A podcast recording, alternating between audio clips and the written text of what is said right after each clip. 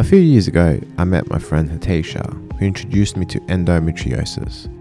She told me that 1 in 10 women suffer from this condition and that it can be more painful than giving birth. Now, I've heard my mom describe that giving birth is worse than having your bones broken, so I was pretty shocked by how little I knew about this condition, given how prevalent it is. In this episode, I want to learn more about endo and why so few people are aware of it.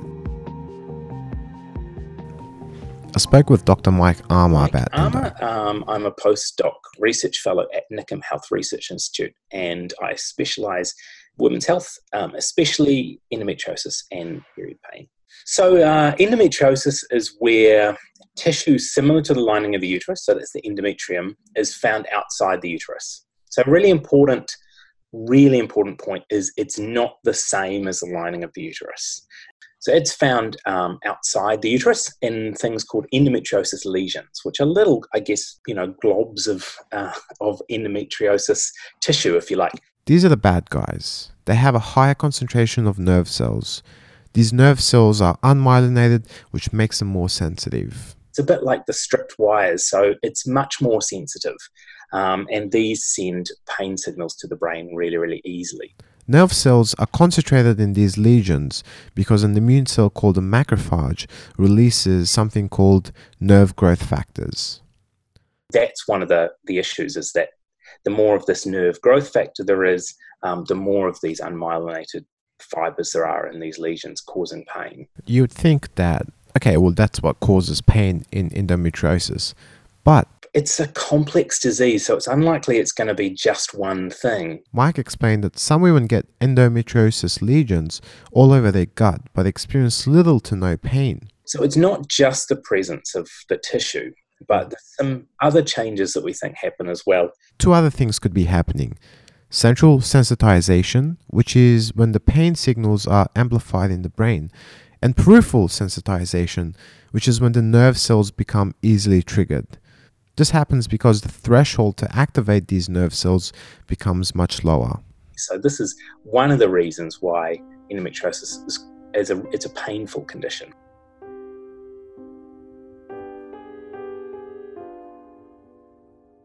I recently spoke to my friend Hitesha.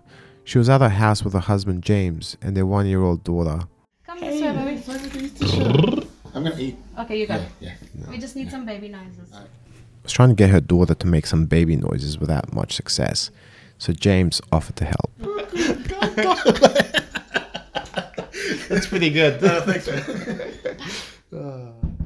Usually, endo goes undiagnosed for years, so I asked Hitesha how long she had it before she was diagnosed. I think it was about nine years before I was finally diagnosed. So I have always had painful periods. But coming from the cultural background that I come from, it was very easy for me to believe that, you know, pain pain with period is just normal. Uh, and I never thought much of it. You know, when you think about how difficult it is That's Mike Armour again. for, say, someone born in New Zealand or Australia who's grown up perhaps with less, not to say no, but less cultural taboos around menstruation, um, it's already difficult for them to access care. Um, how much more difficult is it if your mum or, or your sisters or your family basically say, We can't talk about periods, they're taboo, they're dirty. It was only when the pain lingered outside my period that I realized that something was not right. The pain got really bad and it was it was affecting my gut a lot. And I was getting refluxes and like really bad digestion problems. And that's when I went and spoke to a doctor. And the doctor said, okay, it looks like endometriosis. The only way of diagnosing it is to have a laparoscopic surgery. In a laparoscopy, the surgeon makes a keyhole incision in the abdomen to insert a thin tube with a camera. If they see endometriosis, they then cut it out and do a biopsy. After the laparoscopy, she told James that your wife has stage 4 endometriosis. She has um, adenomyosis and polycystic ovaries. This is also another reason why so many women are underdiagnosed. to have a, a confirmed diagnosis, you've got to have a laparoscopy, um, which is obviously an invasive surgical procedure. So doctors are understandably, I think, reluctant to kind of, you know, um, find someone who's 17 having severe pain and do a laparoscopy. Um, so I think, from my point of view, probably one of the biggest contributors is women are taught that period pain is normal um, and it's just something you need to put up with. And a lot of the time, they're not really educated on what level of pain it would be considered quote unquote normal. And so when they say to someone like their GP or their mum or their friends, Oh, I have really painful periods, they're usually told that's normal. So do I. Just suck it up, use a heat pack, use ibuprofen. So they're often, you know, their pain's being dismissed or it's being kind of lumped together, you know, so that everyone who has period pain is somehow the same. So that's part of it. Um, a lot of the other symptoms that are characteristic of endometriosis, like painful sexual intercourse, again, there's this, there has been this idea that um, you know, pain during sex is just something that women have to put up with. Um, it's maybe normal, especially when you're younger. Um, so a lot of these symptoms are, are just being downplayed a lot of the time. After the break, I talked to some of my friends about period pain and endometriosis. Hey, did you know that Blab Coats is self-funded? We're a bunch of university students doing this as a passion project. Everyone over here puts in days of work to bring you content like the episode you're listening to. So if you enjoy what we do, then support us on Patreon or by purchasing Blab Coats merch. We have shirts, hoodies, mugs, phone cases, and more. We have some really cool designs, so check out the link in the description. Shout out to Xavier.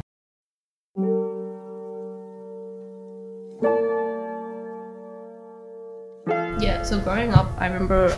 Okay, so I always got mine. I got mine super late in comparison to everybody else. I got mine like almost when I was 15, and average age is from like 11 upwards, um, 11 to 13. That's my friend Raisa. It was 8 in the morning and she was one of the first few students to make it in, into our office. And I was telling her, along with my two other friends, Emily and Jillian, about the episode I'm making for Endo. Uh, and so I decided to record that conversation as they were telling me about their experiences. And I remember people telling me all the time it's the worst thing ever. Um, not only do you have to deal with like things like leaking and going places and people making fun of you at school, that happened a lot. Um, like boys, if they saw like a girl being stained or whatever, then they would make a lot of fun of them, which is like they're going through an unfortunate circumstance. Why would you do that? But uh, yeah, people just tell me about like how they have to stay in bed for days, or they, they can't go to school, or they can't go to uni, or they can't go to work because of how bad it is. And I always just thought that was normal. Like, uh, and I always thought I was the lucky one because I don't get pain that severe. Like, I get I get pain, but not to the point where like I can't, I'm incapable of doing what I need to do. Um, What about you, Emily? Did you, growing up, were you told that period pain is normal? Yeah, definitely. What I heard a lot is that even with the pain, you still have to just go normal Yeah. life, go to work, and just deal with the pain. Were you guys ever taught that, like, maybe you should go to a doctor and see what could no, be because people are just like, oh, that's normal. That's just how periods are. Like, I never even thought about like going to the doctor about my problems until I started. Like, I'm glad I have my older cousin who was like, this isn't normal. You should go actually see somebody because she had to get told by someone else that like what you're going through because she she had severe pain as well. She had to be told her. Um, she went to a good doctor that told her like that's not normal. That's not okay. And I'm glad that she was able to say that to me as well. Do you think you guys have, like, friends or family members or distant family friends or family members that probably have things like endo or some other reproductive disease or condition, but they probably think it's normal? Yeah, no, I, I 100% think like possibly all my friends have. I major- a lot of my friends have PCOS. PCOS stands for polycystic ovary syndrome. They might be misdiagnosed, and I might actually have endo. Um, Do you guys can you guys come from ethnic families, both of you? you think it's worse in the Bengali community? I think so. I think people don't like talking about it. Um, I know a lot of people that are Bengali that they don't even talk to their dads about that stuff. I'm lucky my dad's a doctor and he's very open about talking about these things, but even then he has like a certain limit. Like he'll be like, I will supply the pads, but that's it. I don't want to if if you if there's something abnormal and you think it's abnormal, let me know and we'll try to sort it out. Um, my mum she she's uh, like had normal periods her entire life, and like she, You she's put air quotes there. because Yeah, what's normal? yeah, for her it was just like I got it when I was 13. Um, I got it every 28 days. I didn't get pain. Yeah, that was it. And I was like, okay, well, but you have three other daughters and they're all experiencing very different things right now. What about you, Emily? Are Italians hush hush about that stuff? I don't know about the cultural thing. I know it's a big difference between gender. Yeah. Um, a lot of men just don't understand, or they just don't want to, type of thing. Well, it's much easier to talk to women about periods because they want to know and they want to kind of like My mom never even told me about it. Like, she never even told me that periods were a thing. She just assumed school taught me. And because I got it so late, she never she never sat down with me about it. Because I got it so late, she was like, "Oh, are you concerned about you not getting it yet? Blah blah blah. I'll take you to the doctor." But she never had a conversation or anything before that, being like, "This is what's gonna happen. This is why it happens. This is how you deal with it." Wait, on that note, did school ever teach you about periods? 'Cause I, I don't remember I don't a class at all. I don't. Like I remember sexual education, but I've never really remember anyone I actually in telling me about periods. Sis- I learned it all from my mum. Yeah. I don't think It's it's anything substantial. I don't remember yeah, like a lot, to be quite honest. Maybe Yeah. they say you get it and this is like the cycle and this might happen, but then like I'm like 27 and I'm like, how does a period work? Yeah. Well, no, But I know, I know how it works now, but I'm just like, Like, it's important for people, like girls getting their periods, to understand that having a period like every six months or so is not alright. Yeah. And like, when's the best time to actually go to a doctor? I'm, I'm a little bit shocked about how little this topic is discussed. Mike Armour said the same thing about PDHP classes not actually covering the topic in sufficient depth. classes that they have at school, like the PDHP classes, tend to not even talk about period pain at all. which leaves most girls with not a lot of knowledge to be able to pick up anything that's wrong with them. That's quite sad.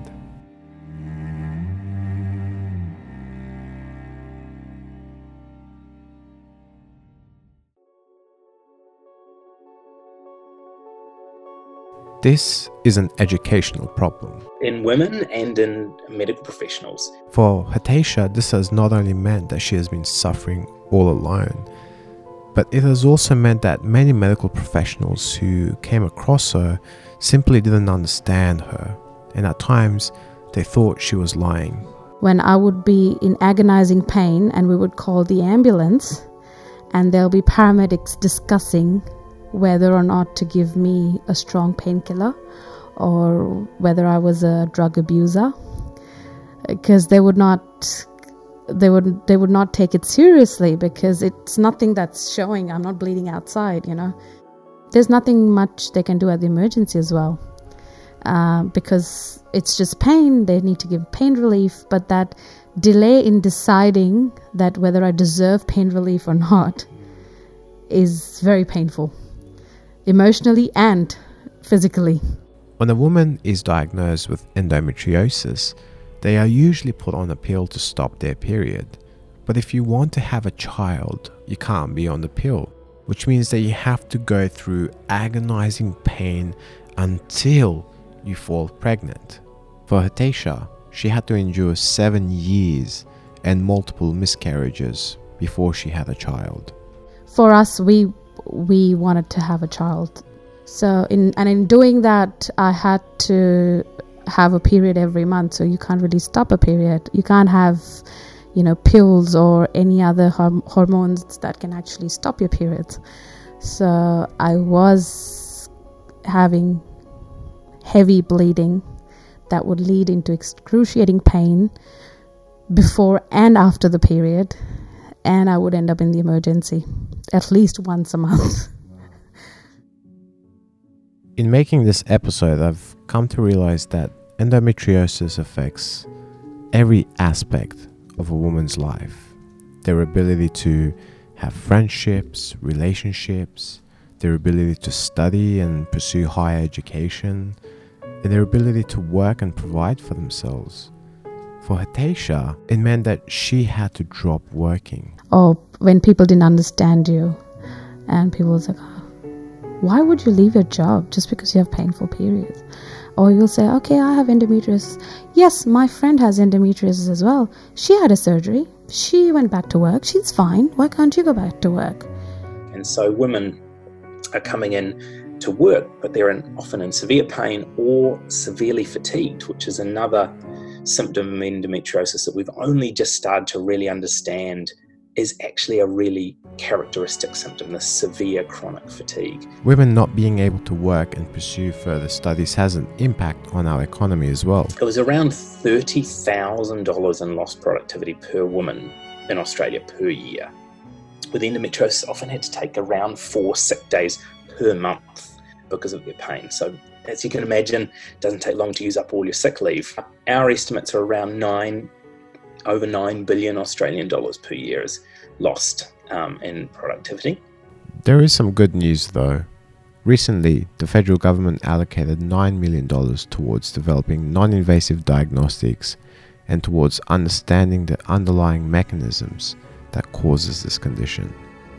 And then you have researchers like Dr. Mike Armour are looking at ways of managing the pain that women experience. So, the things that I'm really excited about are our clinical research. So, we finished a clinical trial, just a pilot study on acupuncture for endometriosis, um, which we hope to publish in the next few months. And we found really promising results. There was a 54% pain drop um, in women who received acupuncture um, compared to those who got nothing. Look, this is just a, a feasibility study, not designed to show efficacy or effectiveness. Um, so we can't make those claims. Uh, so it's certainly worth, you know, a, a, much larger clinical trial looking at that. We're also running a clinical trial at the moment on using a modification of a Chinese herbal medicine um, called GynoClear um, on the symptoms of endometriosis. Um, and this has been used for several hundred years to treat um, pelvic pain. So we think that it's going to have, uh, you know, potentially a great effect on um, you know on endometriosis symptoms. And again, here we're just, we're really targeting pain. Uh, pain and quality of life. If we can reduce pain and improve women's quality of life, that's a great start. You know, the thing that we've had the most interest in is um, our upcoming projects on medicinal cannabis. Uh, we did a survey last year and we found that surprisingly common for women in the community to be using cannabis um, for their endometriosis pain. So almost one in five, which is a lot considering they're getting it illicitly or illegally. They do report really significant improvements, not only in their pain, but sleep, um, nausea, and other symptoms which are often caused by some of the other medication they're taking. Dr. Mike Armour is taking on research students. He has a number of projects available, so if you're interested in working with him on endometriosis, then please contact him. His email address is in the description of this episode. I'm actually very flexible and I'd be happy to talk to students about the projects that they would like to do. Um, but one of the things, I think there's several areas where I'd love to do some more research. Um, one is diet. We know very little about the effect of diet on endometriosis. Um, and there is, um, women report positive effects with change in diet, but they seem to be positive whether they go vegan, paleo, keto, uh, gluten free. So there's something that there is changes there, and because of the location of the obviously the gut um, and where the lesions are, it's likely that reducing um, you know kind of bloating or any irritation in that area will reduce endometriosis pain. So if anyone's got an interest in diet, dietary therapies, anything like that, we'd love to. Um, do some more work in that yoga as well yoga um, or kind of like gentle movement for endometriosis because we know that um, high intensity exercise often doesn't fit well for women with endometriosis. So I'd love to know more about yoga or um, something you know similar. So those are two areas I'm really keen on, and also finally, um, like we mentioned before, kind of the cultural constructs of menstruation. So if anyone's interested. You know, and they come from a, a background and they have particular interest in, um, I guess, finding out in their community uh, what's going on. We'd love to, you know, to talk. Putting together this episode's been very enlightening. As a guy, I was oblivious to how many issues women face with their reproductive organs. I guess the biggest takeaway is that we need to raise more awareness. And the way we do that is by normalizing conversations about menstruation and periods. I've started having those conversations through this episode, and I'll continue to have them in the future with friends, parents, siblings, nephews, and nieces. We all have women that we care about in our lives, so it's important to make sure that they're okay. It is very good to know that there is awareness being started. You know, there's there's things that are going to help women in future generations about endometriosis. It's very, I mean, I'm really happy to know that if my daughter has endometriosis, she will not be in the darkness I was. But there is still a long way to go. There's a long way to go. There are lots and lots of women who don't know that they have something wrong.